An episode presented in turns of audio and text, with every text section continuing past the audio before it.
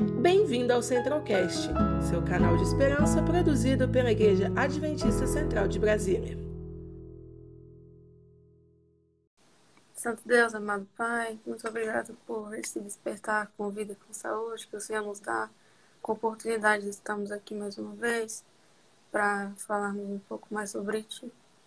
Que o Senhor abençoe esse momento agora, que nos ajude a compreender, ter entendimento, abrir nossos corações. Isso que eu te peço, Senhor, e te agradeço, em nome de Jesus, amém. Amém. Comigo já? É, a gente começa junto. Então tá bom. Bom, a história de hoje, então, a gente escuta desde quando a gente é criança, né? Pelo menos eu que nasci na igreja, é uma história que é contada desde quando a gente é bebezinho, já tem essa história nas lições, em tudo. Que é a história do chamado de Samuel. E aí fala da história de Eucana, né? Eucana que era casado com Ana, mas Ana não podia ter filho, então ele foi arranjar outra mulher. E aí ele se casou com Penina. E aí Penina teve muitos filhos e aí foi a destruição do lar deles. Porque Penina era ciumenta, era arrogante e ela gostava de jogar na cara da Ana, né? Eu tenho muitos filhos e você não tem nenhum. E naquela época, o fato, a questão de você ser mãe, de você ser pai, era que você teria uma descendência, que você teria uma geração que continuaria a sua família. E Ana, infelizmente, ela não tinha tido essa oportunidade ainda. E ela se sentia muito triste, muito magoada. Mas Eucana amava muito Ana. E toda vez que eles iam ao templo, que era uma vez por ano que eles se dirigiam ao templo, ele sempre dava a porção dobrada para Ana. Ele dava uma porção de alimento para Penina e para cada um de seus filhos, mas para Ana ele dava o dobro, porque ela era muito importante para ele. E aí teve um certo momento que Ana se desesperou e falou assim: Meu Deus, eu não tenho filho. Ficou e ela angustiada. Exatamente foi. Devem ter sido anos, né? A Bíblia não fala pra gente quanto tempo foi, mas se a gente imaginar que primeiro ele se casou com Ana e depois ele tomou Penina também como esposa e teve muitos filhos. Então Ana estava nesse sofrimento já fazia bastante tempo. E aí ela decide é, se entregar a Deus. E aí ela sai desesperada nessa dessa vez que eles foram até o templo. E ela começa a chorar bastante, chorar muito, que o sacerdote ali até pensa que ela estava embriagada, né? Que era uma coisa muito comum também na época. Uhum. Mas na verdade era só uma mulher de coração sincero, quebrantado, chorando e pedindo para Deus um filho. E ela foi tão específica no pedido dela, ela pediu um menino varão. Falou, é Senhor, me dê um menino varão. E ela promete para Deus que ela entregaria a vida daquele menino para o Senhor se ele concedesse a ela um varão.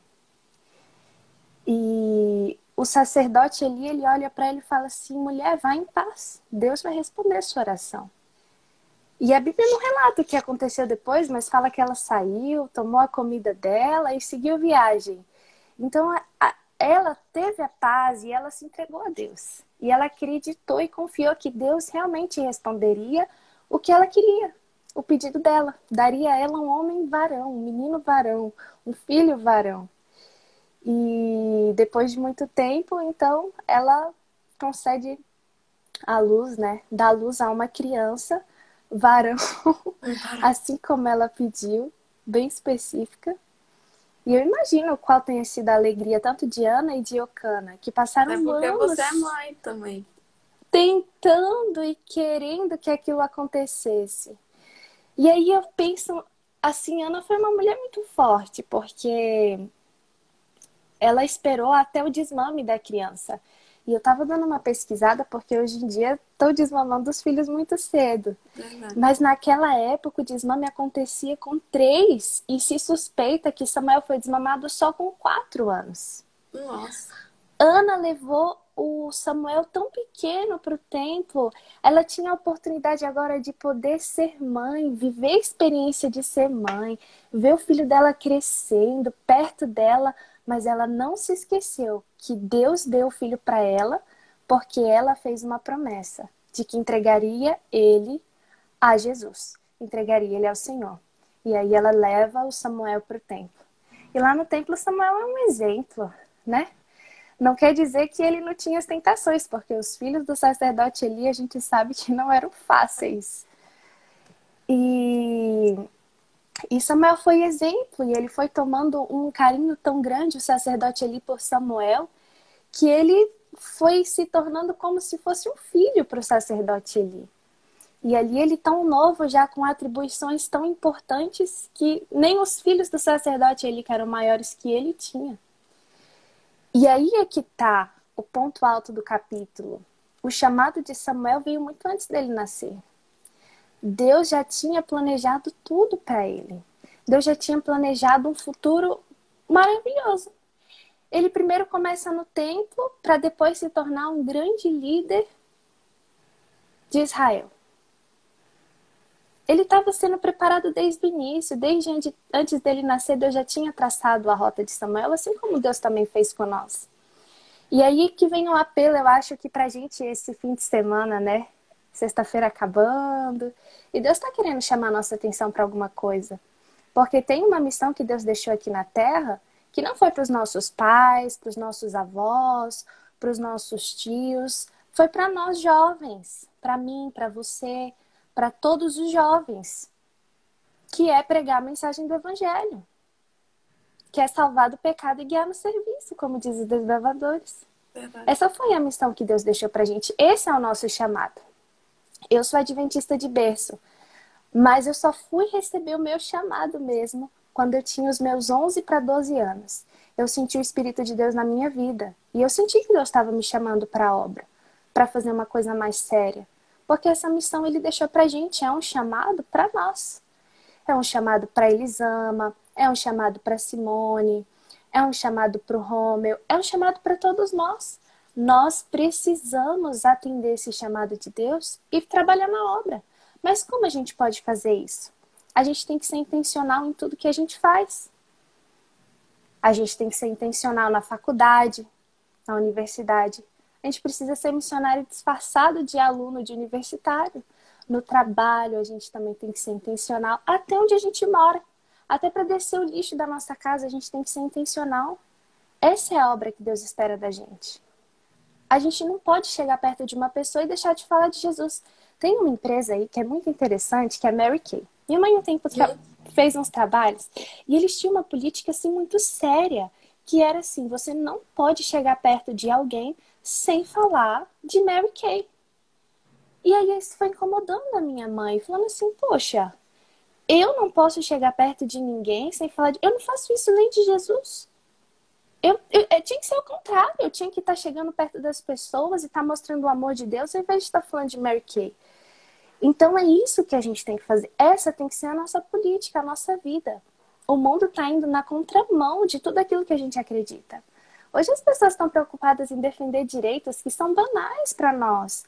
A gente tem que se preocupar em ir para o céu. E Ellen White fala que nos fins dos tempos, Deus vai precisar e vai chamar jovens como eu, como vocês, para poder fazer representação nas assembleias, na Suprema Corte, para poder lutar com, com do nosso direito, lutar a favor de nós, porque nós vamos sofrer muito. E ela fala que precisa disso e a gente tem que começar agora. Essa é a nossa missão. E Deus escolheu a nossa geração. E eu acho que esse é o chamado, esse é o ponto alto do capítulo para nós hoje, porque mesmo Deus chamando Samuel tão pequenininho, tão novo, ele pode chamar a gente hoje. Se a gente ainda não recebeu esse chamado, ele está chamando. Trabalhar para ele, pregar o evangelho e falar para as pessoas do amor de Cristo que as pessoas sintam, que exale da gente o perfume, igual a gente exala perfume por onde a gente passa, que exale o amor de Deus das nossas vidas também. E que as pessoas reconheçam que nós somos diferentes, que nós somos jovens, nós somos filhos e filhas de um Deus eterno e que nós estamos com o coração cheio de amor para dar, cheio de coisa nova e diferente, de esperança e de fé para trazer para esse mundo que está perdido. Então, esse é o chamado de Deus para a gente com hoje. Certeza que a gente termine essa semana com essa certeza de que a gente tem que ser intencional, que a gente tem que pregar, a gente tem que falar para as pessoas.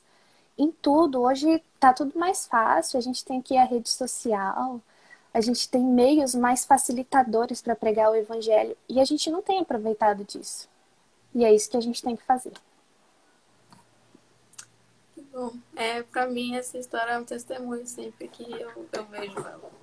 Que desde pequeno Samuel entregar a vida dele assim, junto com a, com a mãe dele.